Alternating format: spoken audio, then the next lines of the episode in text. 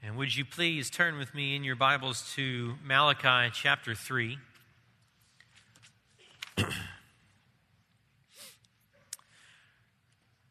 we live in a time in the evangelical world where we hear much about the concept of deconstruction.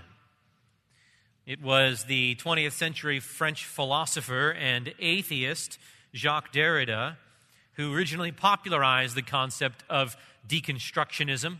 It was the idea that since every worldview was ultimately man made, every philosophical system needed to be deconstructed. It needed to be taken apart, all of its component parts critically evaluated, its assumptions questioned, and its agendas laid bare for the deconstructionists to retain those components they judged to be worthy and rejected those components they judged to be faulty or wrongly motivated or uh, just undesirable. And then it was in the late 1900s that another philosophy professor began applying Derrida's ideas to religion.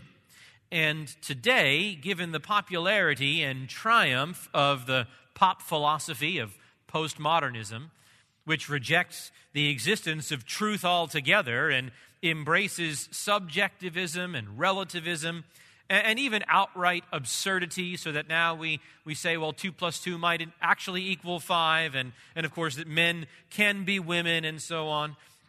Given all of that, it's no surprise that deconstructionism has gone to church as well. Seems like it's every other week that we hear about another celebrity pastor or a musician from a, a, once popular Christian band announce that he no longer identifies as evangelical.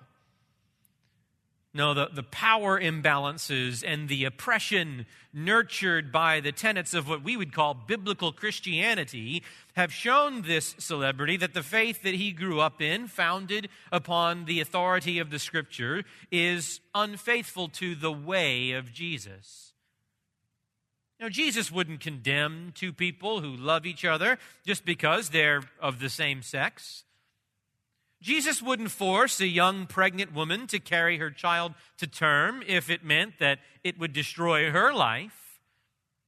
Jesus would have compassion on people who feel trapped in the body of the wrong gender, and, and he would affirm their desires to become their authentic self. It's funny or sad how the way of Jesus always seems to look less like what the Bible says about Jesus and more and more like progressive social politics. And so now our former evangelical celebrity announces he's going through a process of deconstructing his faith and determining how he can retain the language of Christianity and some sort of connection to Jesus while also making room for all the social and political opinions that make him popular with unbelievers. What always intrigues me, and I confess irks me, is how often the ex-evangelical crowd desires to keep calling what they believe Christianity. They qualify it with terms like liberal or progressive or affirming, but they seem not to be able to resist putting Christ's name on what is an anti biblical worldview, on what is ultimately an entirely different religion. And I suppose they do that because they need to trick themselves, at least for a time, into believing that God would, imp- would approve of their deconstruction. But Christianity is defined by definite and specific beliefs chief among them being the inerrancy and authority of the Bible. Because you can't claim to follow Jesus while rejecting what he said. And yet, that's what the deconstructionists do. They disown Jesus' word while seeking to retain Jesus' name. They cast off the authority of the very scripture that defines Christianity to be what it is, and they embrace an entirely antithetical worldview that just so happens to get them praised by the world whose attention and approval they so desperately crave. all the while continuing to masquerade themselves as the people of God. Well, something similar, not quite the same, but something similar was happening in Malachi's day. We've said several times now, it had been about 80 years since God had made magnificent promises of revolution and restoration to the nation of Israel. Messiah was going to come. The temple was going to be glorious. The land was going to be secure and so filled with people who survived to old age, as well as with children playing in the streets. And yet, Israel had not seen those promises fulfilled in those 80 years. They were basically a colony of the Persian Empire. Uh, the glory of God had not come to the temple. The priests had let their hearts drop out of the temple service so that worship became nothing more than lifeless externalism. And Yahweh's discipline had even come in his striking their land so that it didn't yield a, a, fruitful harvest. And though Israel would pray for relief, Yahweh would not hear them because of their covenant disobedience. The people had seen no such glorious revolution. They didn't see any of God's promises come to pass. And so they came to distrust the faithfulness of God. And in their faithlessness, they had become disillusioned, apathetic, and even insolent. They believed that God had let them down, and so they were only hardened in their disobedience. They, they deconstructed their faith, and they began to reason with themselves. You know, it seems like the enemies of God prosper while we, his people, his covenant nation, supposedly, languish. And then rather than being honest about their defection from the pure worship of Yahweh according to covenant law and separating themselves from God's nation, they remain within the nation continued to call themselves God's people, even to the point that they themselves became the majority in the nation. And they gave voice to their disillusionment, disappointment, and insolent complaining against the character of God for what they believed was his failure to keep their, his promises to them. And so God has sent the prophet Malachi to rebuke them in a prophetic oracle structured around six disputations. God has come to argue with his people, to engage them in debate, to demonstrate that their accusations against him are unjustified, that his promises to them have not failed, that his covenant remains sure, and that their disobedience, therefore, must be repented of, or else they would be judged. Now, we've had to be selective in our study of Malachi, aiming to work through these six disputations within four sermons. And that's meant that we haven't been able to uh, cover every verse. We covered the first disputation in our first message in chapter 1, verse, verses 2 through 5, where God proclaims his covenant love for his disillusioned nation. And then in our second message, we covered half of the second disputation, a scathing diatribe against the empty ritualism of the priests, which runs from chapter 1, verse 6 through to chapter 2, verse 9. In last week's message, we devoted ourselves to the third and fourth disputations.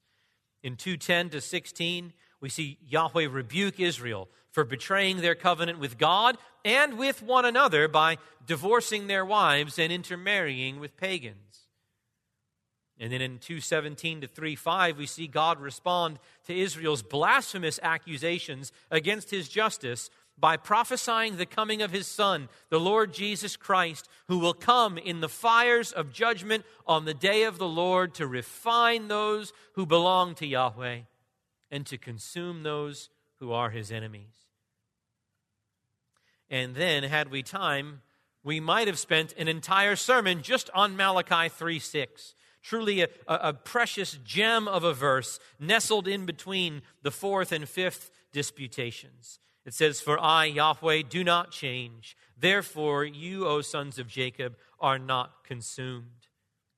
The great declaration of the immutability of God, that He is constant, and unchangeable, that with him there is no variation or shifting shadow, and therefore he is dependable, he is trustworthy, he is a rock for our faith and an anchor for our soul, on account of which those who trust in him will never be consumed. We could do a whole series on that one verse and its implications, but we are constrained to press on. We also must pass by the fifth disputation that comes in 3 7 to 12, in which Yahweh accuses Israel of robbing him by withholding their tithes and offerings.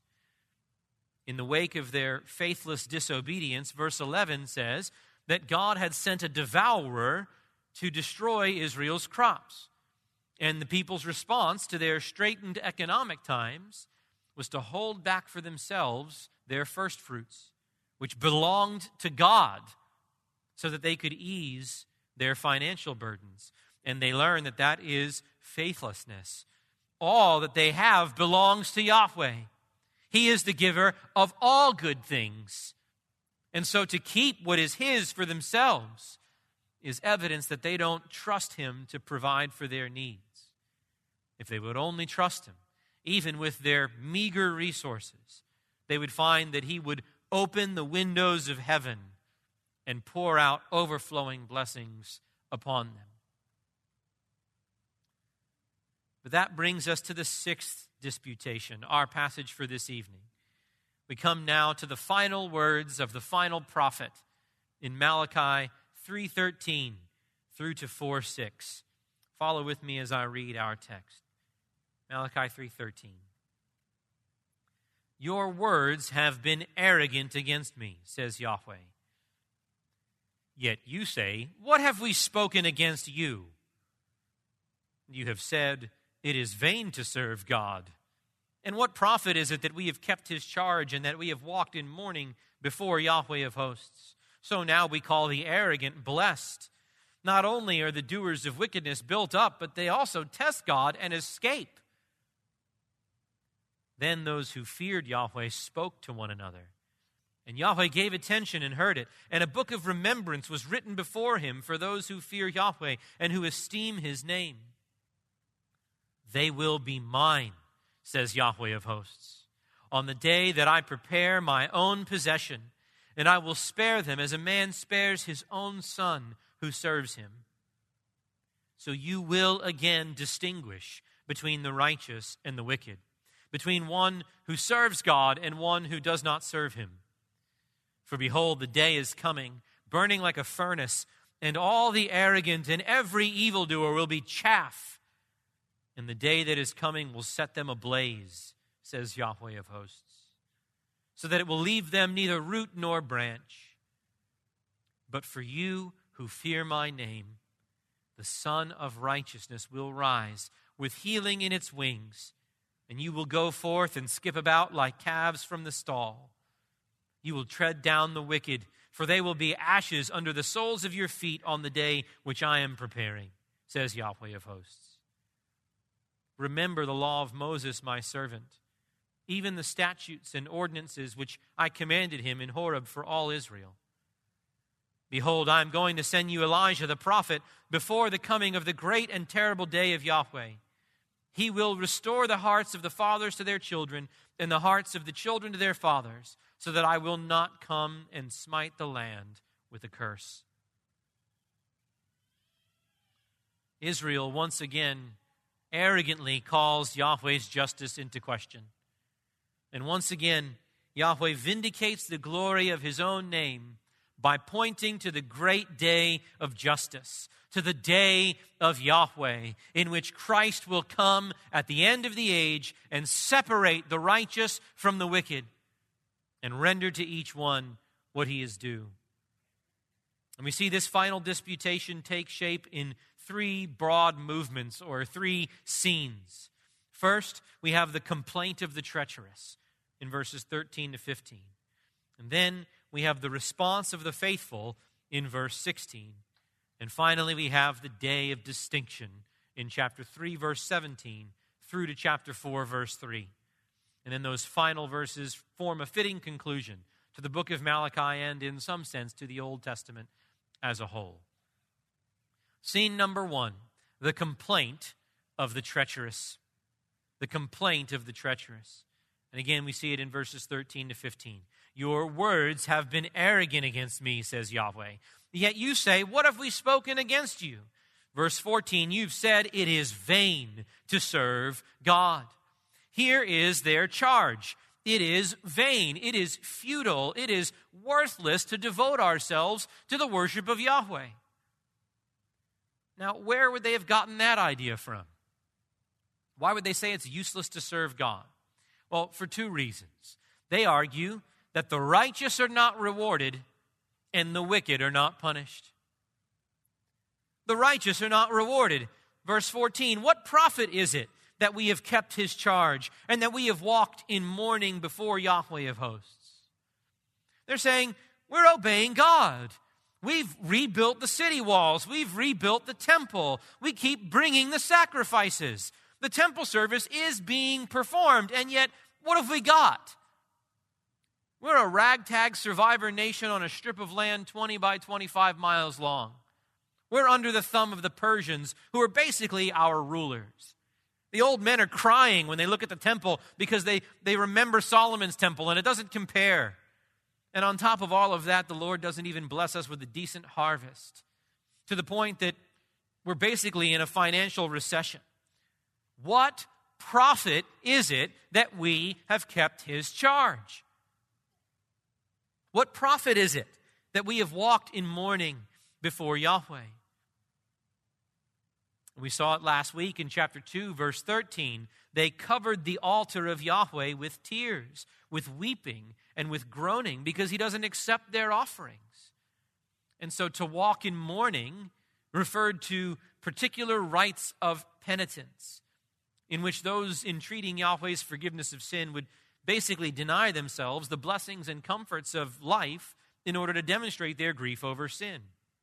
We read throughout the Old Testament of the penitent wearing uncomfortable clothing like sackcloth, pairing that with sitting on ashes, which would basically make them look filthy.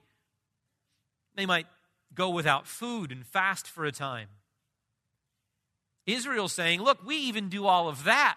We deprive ourselves of the pleasures of life so that God will see our devotion, and even still, He takes no notice of us. And I can hardly keep up with all the unbiblical theological assumptions that they're operating on here. First, there's a, their mercenary attitude that God is to be served for profit, that the only reason they're seeking to obey his commandments is because of what they can get out of it. Couple that with their prosperity theology, the belief that if they placate God with duties of worship, he'll somehow be obligated to reward them with material blessing and political power. The false gospel of health, wealth, and prosperity isn't a 20th century invention, it's ancient paganism in Christian dress. One commentator called this underlying assumption in Israel's theology the heathen notion that there is a mechanical and magical connection between religion and prosperity. Then, on top of that, there's something of a doctrine of self atonement, uh, that we can feel bad enough or perform enough religious duties and then God will forgive us. And underlying all of that is the presumption that external ritualism can replace sincere obedience from the heart. I mean, they're complaining that the righteous aren't rewarded, but, but they aren't righteous. Remember, these are the treacherous. These are the ones who deal treacherously with one another and profane the covenant of their fathers. They offer the blind and the lame and the sick for sacrifice. They divorce their wives and they marry pagans. And they weep and wail and mourn in a blasphemous effort to bribe God into favoring them as if he were a pagan idol. And we can't linger long, but let a brief word suffice for application. Ask yourselves whether any of these unbiblical assumptions characterize your own conception of God or practices of worship. Do you worship with a mercenary spirit, seeking your own fleshly profit rather than the glory of God above all things? Do you ever believe the lie that faithfulness to God must necessarily result in easier circumstances and the absence of suffering? Are you tempted to practice a sort of evangelical penance where you seek to atone for your sins by religious performance? And do you reduce genuine heart obedience to external formalism? Showing up, sitting when you're supposed to sit, standing when you're supposed to stand, and then checking out for the rest of the week. These are questions of application you can search your hearts on, meditate on some point this week, answer those questions before the Lord. I wish I had time to, to dig in further. But not only was Israel saying that it was vain to serve God because the righteous aren't rewarded, they were also saying that it's vain to serve God because the wicked aren't punished. Verse 15. So now we call the arrogant blessed. Not only are the doers of wickedness built up, but they also test God and escape. And that is just so similar to the accusation of 217. Everyone who does evil is good in the sight of Yahweh, and he delights in them. Where is the God of justice? They're saying, Here we are, bending over backwards, trying to keep your covenant, but not really, and we're languishing. While those who don't even pretend to worship you have it easy. The pagans enjoy the finer comforts of life outright wickedness within Israel goes unpunished, and here we are weeping on the altar. What sense does it make to obey if you don't even punish disobedience, God? It sounded a lot like Asaph in Psalm 73. Turn there with me. We mentioned this psalm last week, but it's worth looking at more in depth. Psalm 73 Asaph says, I came close to stumbling. I almost fell in, and we'll see, to the very trap that the Jews of Malachi's day had fallen in. Verse 3 For I was envious of the arrogant as I saw the prosperity of the wicked. For there are no pains in their death, and their body is fat which is evidence of their financial abundance. Back then, if you were fat, it meant you had enough money to buy a lot of food and didn't have to work off the calories with manual labor. Verse 5 They're not in trouble as other men, nor are they plagued like mankind. Therefore, pride is their necklace, the garment of violence covers them. Verse 8 They mock and wickedly speak of oppression Verse 9 They have set their mouth against the heavens, and their tongue parades through the earth. Verse 11 They say, How does God know? And is there knowledge with the Most High? See, they boast about how God pays no attention to their wickedness. Verse 12 Behold, these are the wicked, and always at ease. They have increased in wealth. And then Asaph, in this fleshly envious frame of heart comes to the same conclusion as the Jews of Malachi's day. Verse 13 Surely in vain I have kept my heart pure and washed my hands in innocence. For no reason, emptiness, futile. For I have been stricken all day long and chastened every morning. And I think sometimes we can be tempted to have the same attitude we can be envious of the unbelieving. Because sometimes it does seem like things are just easier in the world for those who belong to this world. As followers of Jesus, we have not been promised ease. What have we been promised? John 15, 20. If they persecuted me, they will persecute you. Matthew 10 25, if they've called the head of the house Beelzebul, how much more will they malign the members of his household? Philippians 1:29 For to you it has been granted for Christ's sake not only to believe in him but also to suffer for his sake. And John 16:33 In this world you will have trouble. This world, brothers and sisters, is not our home.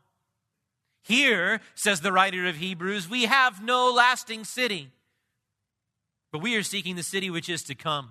We are aliens and strangers in a world, the whole of which lies in the power of our enemy. 1 John 5 19.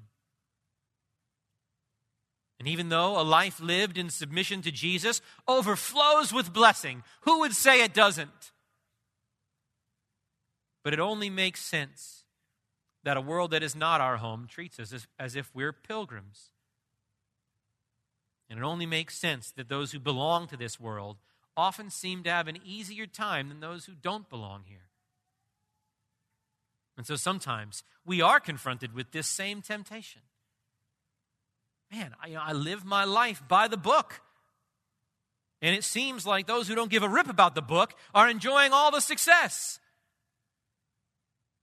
And so we can be tempted to cut corners, to become lax in our pursuit of holiness, to compromise faithfulness to God's word. We start thinking about what obedience causes us to miss out on. We're here every Sunday morning, every Sunday evening. Those who don't keep the Lord's Day, maybe they have an extra family day. See all those nice pictures on social media?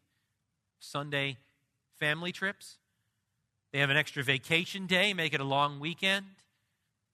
Maybe they just have an extra work day to earn a little bit more money.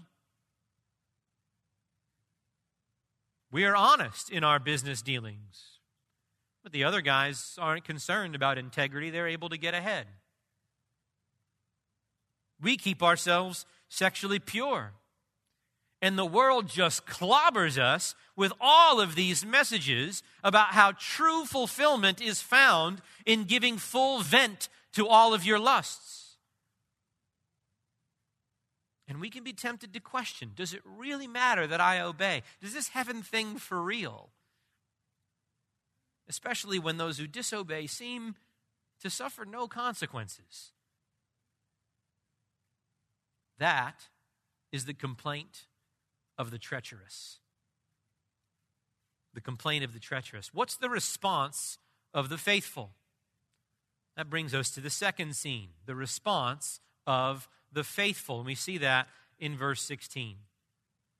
Then those who feared Yahweh spoke to one another, and Yahweh gave attention and heard it. And a book of remembrance was written before him for those who fear Yahweh and who esteem his name. We hear of a different group of people that's been spoken about in verses 13 to 15. So apparently, within Israel, there were the treacherous who forgot God's law, who disregarded his covenant, who questioned the very goodness of his character, and they seemed to be the majority. But then there was also a minority, a remnant of those who feared Yahweh, those who worshiped him in spirit and truth, who revered and esteemed his name, who regarded him as worthy and weighty and glorious. And the text says they gathered and spoke to one another. Now, it doesn't tell us the words they said, but the result of their conference was such that God announces in verse 17 that they will be His and that he owns them to be his own treasured possession.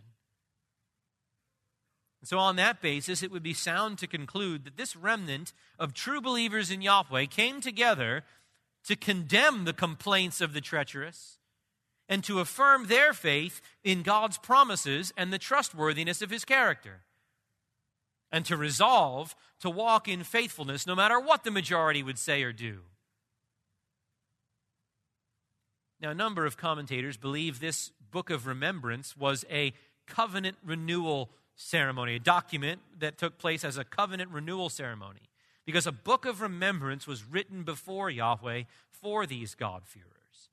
And that could just be a vivid way of picturing God's blessing, God's favor, uh, resting on those who worship Him in truth, that He remembers their faithfulness by setting the record of their deeds perpetually in His presence.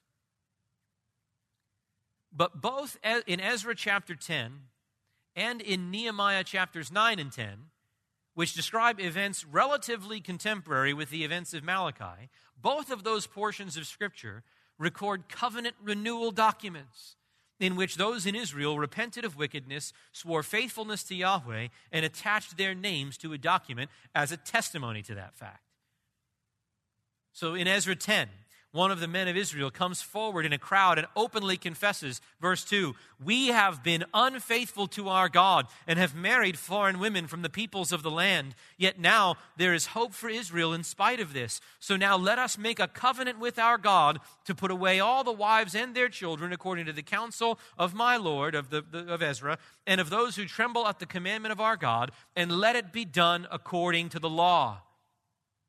And then all the assembly gathers together. All but two of the offenders agree to this covenant of repentance. And then in verses 18 to 44, you have the record of all the names of those who had made this covenant confession. And then in Nehemiah chapter 9, Israel assembles wearing sackcloth and dirt, and they stand and confess their sins and Yahweh's righteousness. The exact opposite that the majority are doing in Malachi. Nehemiah 9:33. They confess, "However, you are just in all that has come upon us, for you have dealt faithfully, but we have acted wickedly."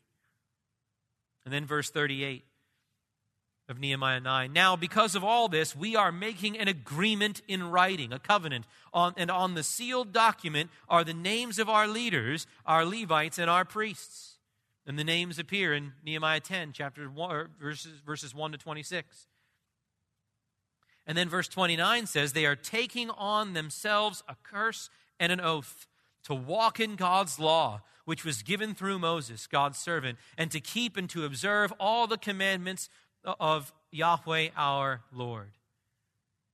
So these are covenant renewal documents. And so it seems likely that mention of a book of remembrance at the same time as such ceremonies are taking place during the virtually contemporaneous ministries of Ezra and Nehemiah, that would indicate that a righteous remnant came forward and renewed their commitment to keep God's law, to keep his covenant.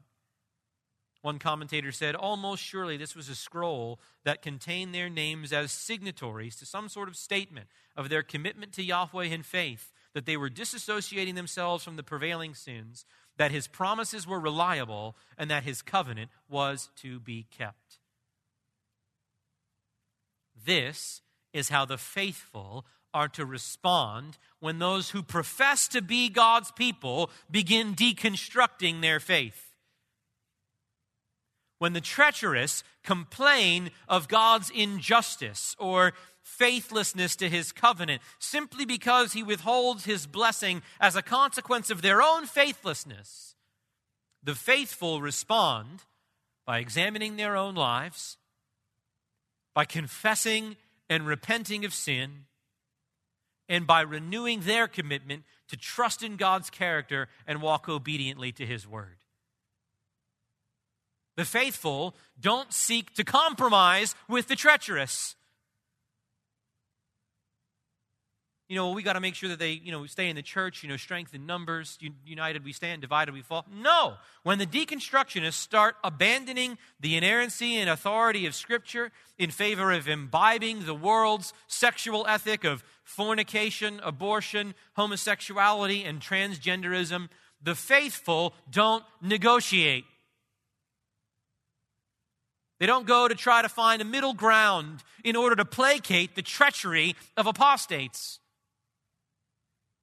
They double down on faithfulness to God's word. They write a document of fidelity to the truth. They put their names on it and they nail it to the mast. Let it be known no matter who bows the knee to the culture, we will not bow.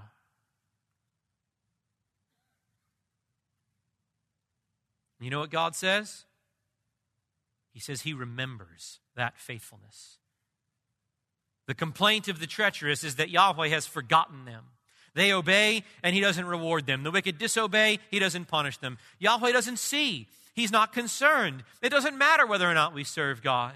But God says here that he does remember, that he does see, and he does take notice. Hebrews 6:10 puts it perfectly for a context like this. God is not unjust so as to forget your work and the love which you have shown toward his name. So that when you can sing from the depths of your heart, when all around my soul gives way, he then is all my hope and stay. God will not forget the way that you have magnified his name even in the midst of trials and difficulty. He will not forget that in those moments, his, that his people found him to be so trustworthy, so satisfying, that even when wants pinched hard and others fell away, you ran to him and pressed into his word and redoubled your resolve to obey. He will not be unjust to forget that. Because there is a day coming. And God's people are to live in light of that day. Whatever the circumstances are today, our eyes are to be fixed on that day. And that brings us to the third scene of this final disputation. We've seen the complaint of the treacherous, we've seen the response of the faithful, and now we come, number three, to the day of distinction the day of distinction. And this runs from 317 all the way to chapter 4, verse 3. We'll read it again. They will be mine, says Yahweh of hosts, on the day that I prepare my own possession, and I will spare them as a man spares his own son who serves him. So you will again distinguish between the righteous and the wicked, between the one who serves God and one who does not serve him. For behold, the day is coming burning like a furnace, and all the arrogant and every evil doer will be chaff.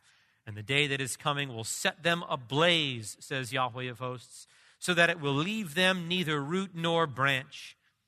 But for you who fear my name, the Sun of Righteousness will rise with healing in its wings, and you will go forth and skip about like calves from the stall. You will tread down the wicked, for they will be ashes under the soles of your feet on the day which I am preparing, says Yahweh of hosts. So, unbelieving Israel's complaint is that it makes no difference whether or not they serve God. The righteous aren't rewarded, the wicked aren't punished. God makes no distinction between the righteous and the unrighteous, between the faithful and those who betray the covenant. So, what's the point of trying to be righteous? God says there is a day coming when you will again distinguish between the righteous and the wicked. Though the wheat and the tares grow together at the present time, and though the tares are not uprooted immediately, oh, the day of winnowing is coming. And on that day, no one will have any questions about who the righteous are and who the wicked are. The tares will be gathered together and burned up, while the wheat will be gathered together into Yahweh's storehouses for his own possession. And the very first psalm draws that very distinction between the righteous and the wicked that Israel had forgotten. The one who repudiates the counsel of the wicked, the path of sinners, and the seed of scoffers, but delights in the law of Yahweh will be like a tree firmly planted by streams of water, yielding fruit in season, never withering, always prospering. But, verse 4, the wicked are not so, but they are like the chaff which the wind drives away. Therefore, the wicked will not stand in the judgment, nor sinners in the assembly of the righteous. For Yahweh knows the way of the righteous, but the way of the wicked will perish. There will be a distinction.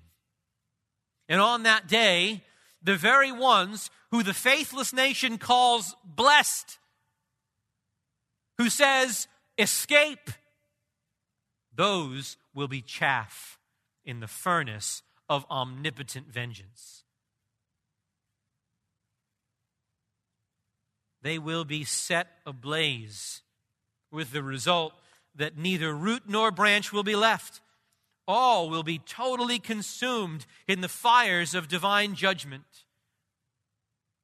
Everlasting bitterness, shame, punishment, everlasting torment.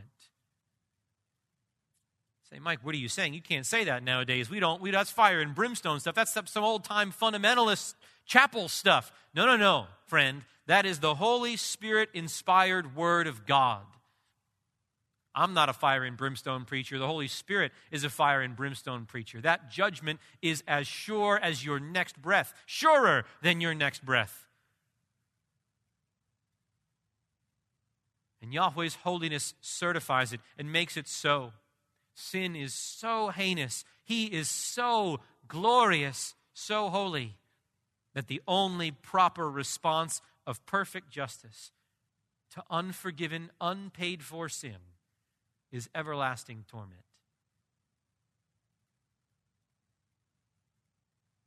But what of the righteous? This passage characterizes their blessing with five designations. First, they will be spared. Verse 17. And I will spare them as a man spares his own son who serves him. God will be compassionate and merciful to his people forgiving their sins and sparing them from the terrible judgment that they deserve. This is such a glorious picture. It doesn't say, and I will reward them in accordance with their merits.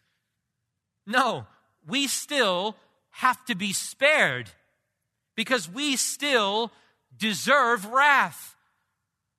And so the claim of God's people is not our own righteousness, not we have the good sense to follow and obey. We didn't have that good sense.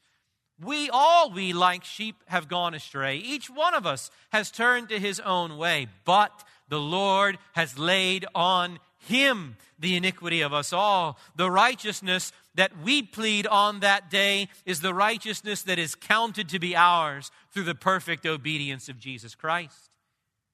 So that having been accepted by God for the sake of Christ's perfect obedience, our imperfect obedience will be received for Jesus' sake. It's as if we offer the lame and the sick and the blind, and Christ comes along and says, Here's my perfect sacrifice. Here's the aroma of my flesh crushed under the weight of divine wrath. And that will be a sweet smelling scent to God. He'll be pleased by it. So that even our obedience needs atonement. Even our faithfulness needs the faithful, the perfect faithfulness of Christ to come and sweeten the offering. Calvin says, For though our works be sprinkled with many spots, they will yet be acceptable to him. And though we labor under many defects, we shall yet be approved by him. How so? Because he will spare us. For a father is indulgent to his children. And though he may see a blemish in the body of his son, he will not yet cast him out of his house. If there's an imperfection on you, God your Father won't say, "Get out of here. All I can all I can tolerate is perfect holiness," because he is tolerating perfect holiness as to your position because of Christ. And so he can tolerate imperfection in your obedience. Much in the same way, you tell your, your kid to clean up his room and you want it spotless and nothing should be left on the floor. And you walk in there and two or three toys are back in their place, or a few pieces of clothing are picked up and put in the hamper, but it's still a mess. You're indulgent. You say, I, I see you made it. I see you've, you've put that toy away. I see you've picked up those clothes. Good job, son. You don't say, hey, this is still on the floor. You sleep in the backyard. the Father spares his children.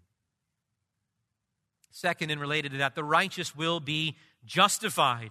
Chapter 4, verse 2 But for you who fear my name, The Sun of Righteousness will rise with healing in its wings. Just as the rays of the sun bring light and warmth over all the earth for the health and growth of every living thing, so also will righteousness shine like the sun in the fullness of its strength. And as one commentator said, bring the healing of all hurts and wounds which the power of darkness has inflicted upon the righteous. And that healing stems from the imputation of a righteousness not our own, won for us by the Son of God Himself, by Christ, our great substitute and champion. In His days, Jeremiah 23 6, Judah will be saved and Israel will dwell securely, and this is his name by which he will be called. What's his name? Yahweh, our righteousness. Jesus is the Lord, Yahweh, our righteousness. Third, the righteous will be beatified.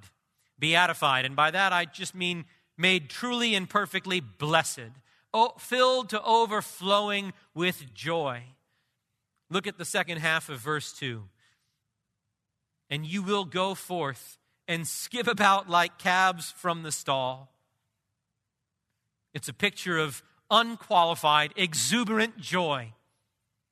The same term is used in Jeremiah 50, verse 11, with alongside terms like glad and jubilant.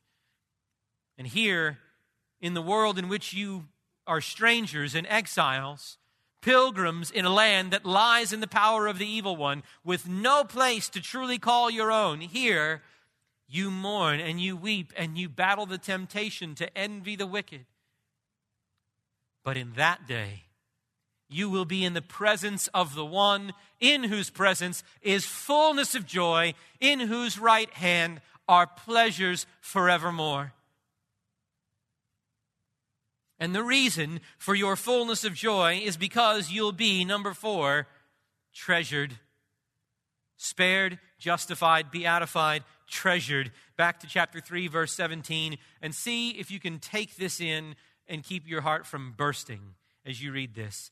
Chapter 3, verse 17, God says, They will be mine, says Yahweh of hosts, on the day that I prepare my own possession. God has said this of Israel from the beginning, Deuteronomy 7 6. Yahweh your God has chosen you to be a people for his own possession out of all the peoples who are on the face of the earth. Deuteronomy 26, 18, and 19 says, Yahweh has declared today you to be his people, a treasured possession. And that is precisely what Paul says to Titus about Christ and his church. Titus 2:14 He gave himself for us to redeem us from every lawless deed and to purify for himself a people for his own possession, zealous for good deeds. Can you think of that?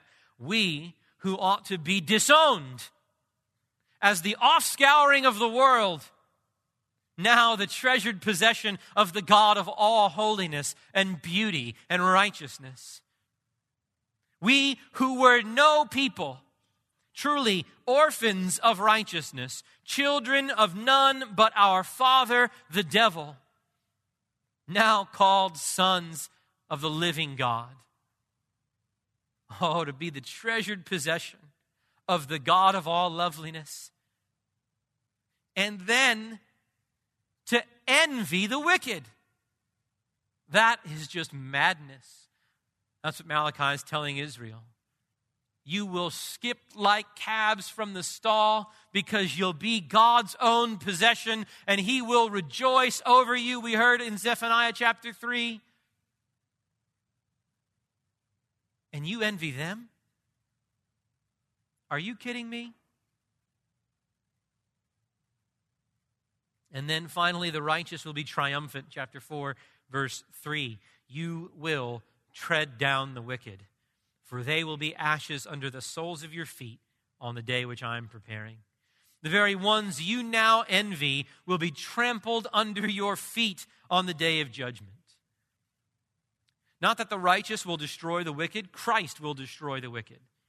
But once Christ has struck them down, the righteous will triumph over them as those who have been spared, justified, beatified, and are treasured.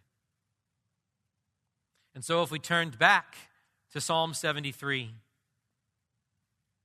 and look at the second half of this psalm, we see the remedy for Asaph's envy of the wicked. Psalm 73, verse 16. When I pondered to understand this, it was troublesome in my sight until I came into the sanctuary of God. Church is essential. I came into the presence of God with the righteous, with the faithful. I came to worship. And then what was my, what was my foolish, fleshly evaluation and envy of the wicked? I began to see, see clearly. Then I perceived their end.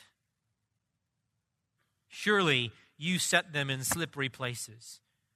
You cast them down to destruction. How they are destroyed in a moment. They are utterly swept away by sudden terrors. Like a dream when one awakes, O Lord, when aroused, you will despise their form. See, the remedy for the believer's envy of the wicked is to look at the present with the eye of eternity. It is to perceive their end and to perceive our end and to recognize that though it seems that God blesses the arrogant and allows the evildoers to escape, while the servants of God languish in vain, the day of distinction is coming when all will be put to rights. You see, friends, when the unrighteous within the visible church lose faith in the goodness and justice of God, when they envy the wicked so much that they betray God's word by deconstructing their faith in an effort to remain relevant or acceptable to the world, it belongs to us who would quit ourselves faithful to rebuke those on the path of apostasy and to reaffirm and uh, our trust in and loyalty to Christ and the Scripture. You will be ostracized. You will, your way will be toilsome and wearying. But you remember that you are pilgrims, that this world is not your home, that here, like your Savior, you have no place to lay your head down in ease but you're seeking a better country, a city with foundations, whose architect and builder is God. Look ahead to the judgment, to that great day of distinction, and sing. This is my Father's world.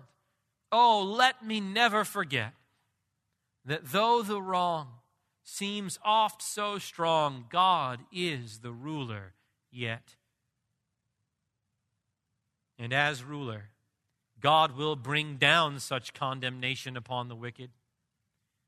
Such condemnation that it should banish every trace of envy from your heart. And if that wasn't enough, then consider what that same day of judgment will be for those who trust in Christ and in His Word. As Peter says, fix your hope completely on the grace that is to be brought to you at the revelation of Jesus Christ.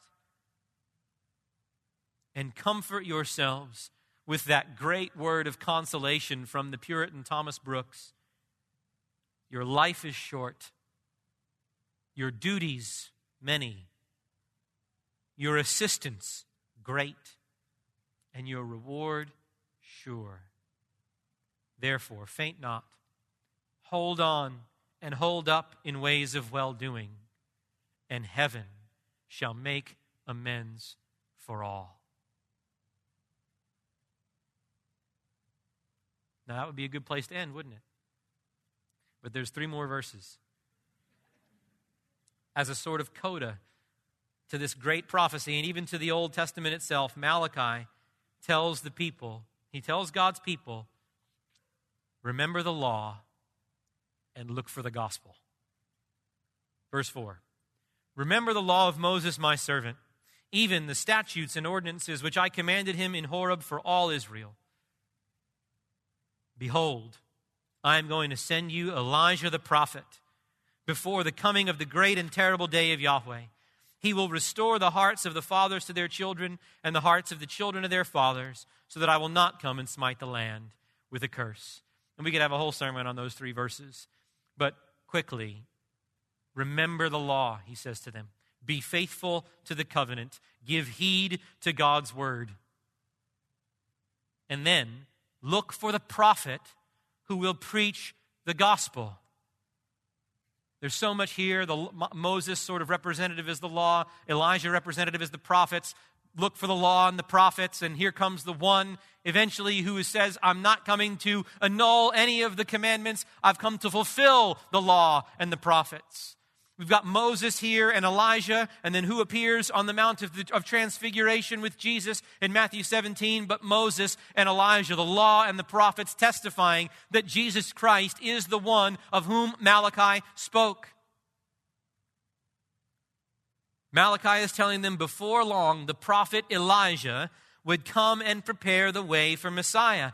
And we learn in the New Testament that John the Baptist came in the spirit and power of Elijah to turn the sons of Israel back to the Lord their God. Luke 1 15 to 17 quotes this very passage in Malachi to say that this was John. Jesus himself said in Matthew 11 14, John himself is Elijah who was to come. And John preached that baptism of repentance for the forgiveness of sins, and he prepared the way for Jesus, who accomplished that very good news that we preach that though you are no less wicked than the treacherous Jews of Malachi's day, that you are as freely welcomed to this glorious Messiah as they were. Friend, if you're here and you're outside of Christ, if you are a stranger to the grace of Jesus, if you are an enemy to the God of righteousness, remember the law. Remember that great and awful standard of statutes and commandments that God gave to Moses at Horeb, at Mount Sinai, when the mountain thundered and quaked and everybody was terrified. And they say, Moses, don't let God speak to us anymore. You speak to us, but don't let God speak to us. This is too terrible for us. If you're outside of Christ, friend, that law quakes as terribly for you as it did for them on that day. And his judgment is so certain. It is so held over your heads by, a, by the hand of a God you have sworn to be an enemy to that you would be nothing but foolish, perfectly foolish, to sit here and listen to the gospel preached and to hug death to your breast. Remember the law, it condemns you. You can't obey, you can't fulfill its demands. It, it absolutely levels you to the ground before the holiness of God. And what does it do? It chases you to the next command look for the gospel. Look to the prophet who proclaims the gospel. Look to the, to the John the Baptist, to the, to the Elijah who s- proclaimed the coming of Messiah Jesus, who accomplished perfect righteousness, who lived the life of perfect obedience that every one of us has failed to live who earned the righteousness, who earned the approval of his Father through his perfect law keeping. And now, and then, well, and then bore the wrath of God, the punishment of God, in the place of guilty sinners, and who rose again on the third day in victory over sin and death, promising that anybody who turns from their sins, who simply acknowledges that they are guilty before this holy God, have no hope of self atonement, but puts all their trust and all their hope and all their confidence on the shoulders of that perfect man, risen from the dead, ascended into heaven, and seated at the right hand of God, that he will welcome them and spare them as sons and cover them in his righteousness, so that on the day of judgment you see nothing but the Sun of righteousness rising with healing in its wings. Come to Christ, repent and believe the gospel and be saved. That's the message of Malachi. That's the message of the minor prophets. That's the message of the Old Testament. That is the message of the entire 66 books of the Old and New Testaments. Repent and find life in Christ through faith alone. Let's pray. Father, we ask that you would accomplish that very thing in our midst this, this moment, and that you would send the Spirit of God to blow where he wishes, that he would blow upon the hearts of those who are here this evening, still strangers to your grace. I pray that you would buckle the knee of the most stubborn and obstinate one here, that you would bow the heart in humble wonder of a, a Savior so glorious as to, as to leave the abode of righteousness and glory and to suffer the fate of a, of a man, of a disobedient man, though he himself was perfectly righteous, to bear the wrath that you burn rightly against all the wicked, so that those who trust in him alone might find life, be forgiven, be clothed with righteousness. We pray, Father, in the midst of great apostasy and in a great falling away, as those who name the name of Christ uh, shrink back unto destruction and flatter themselves with fancy terms like deconstruction and the like. We pray that we would remain faithful, that though all should compromise, that we will not that though we be alone, and praise God we are not alone, but though if it should come to that, that we will still follow you. Not because we have strong willpower, but because you just are that glorious, because you compel worship and devotion by your own beauty, and you make us glad to suffer if we must, so that we might put that glory on display. Fill us with your spirit. Fill Grace Church with that spirit of boldness, of resolve. May it start in our own hearts first. And we go to war with our own sin before we take to the streets to battle the sins of the world. May you get what you're worthy of in us, we pray in Jesus' name. Amen.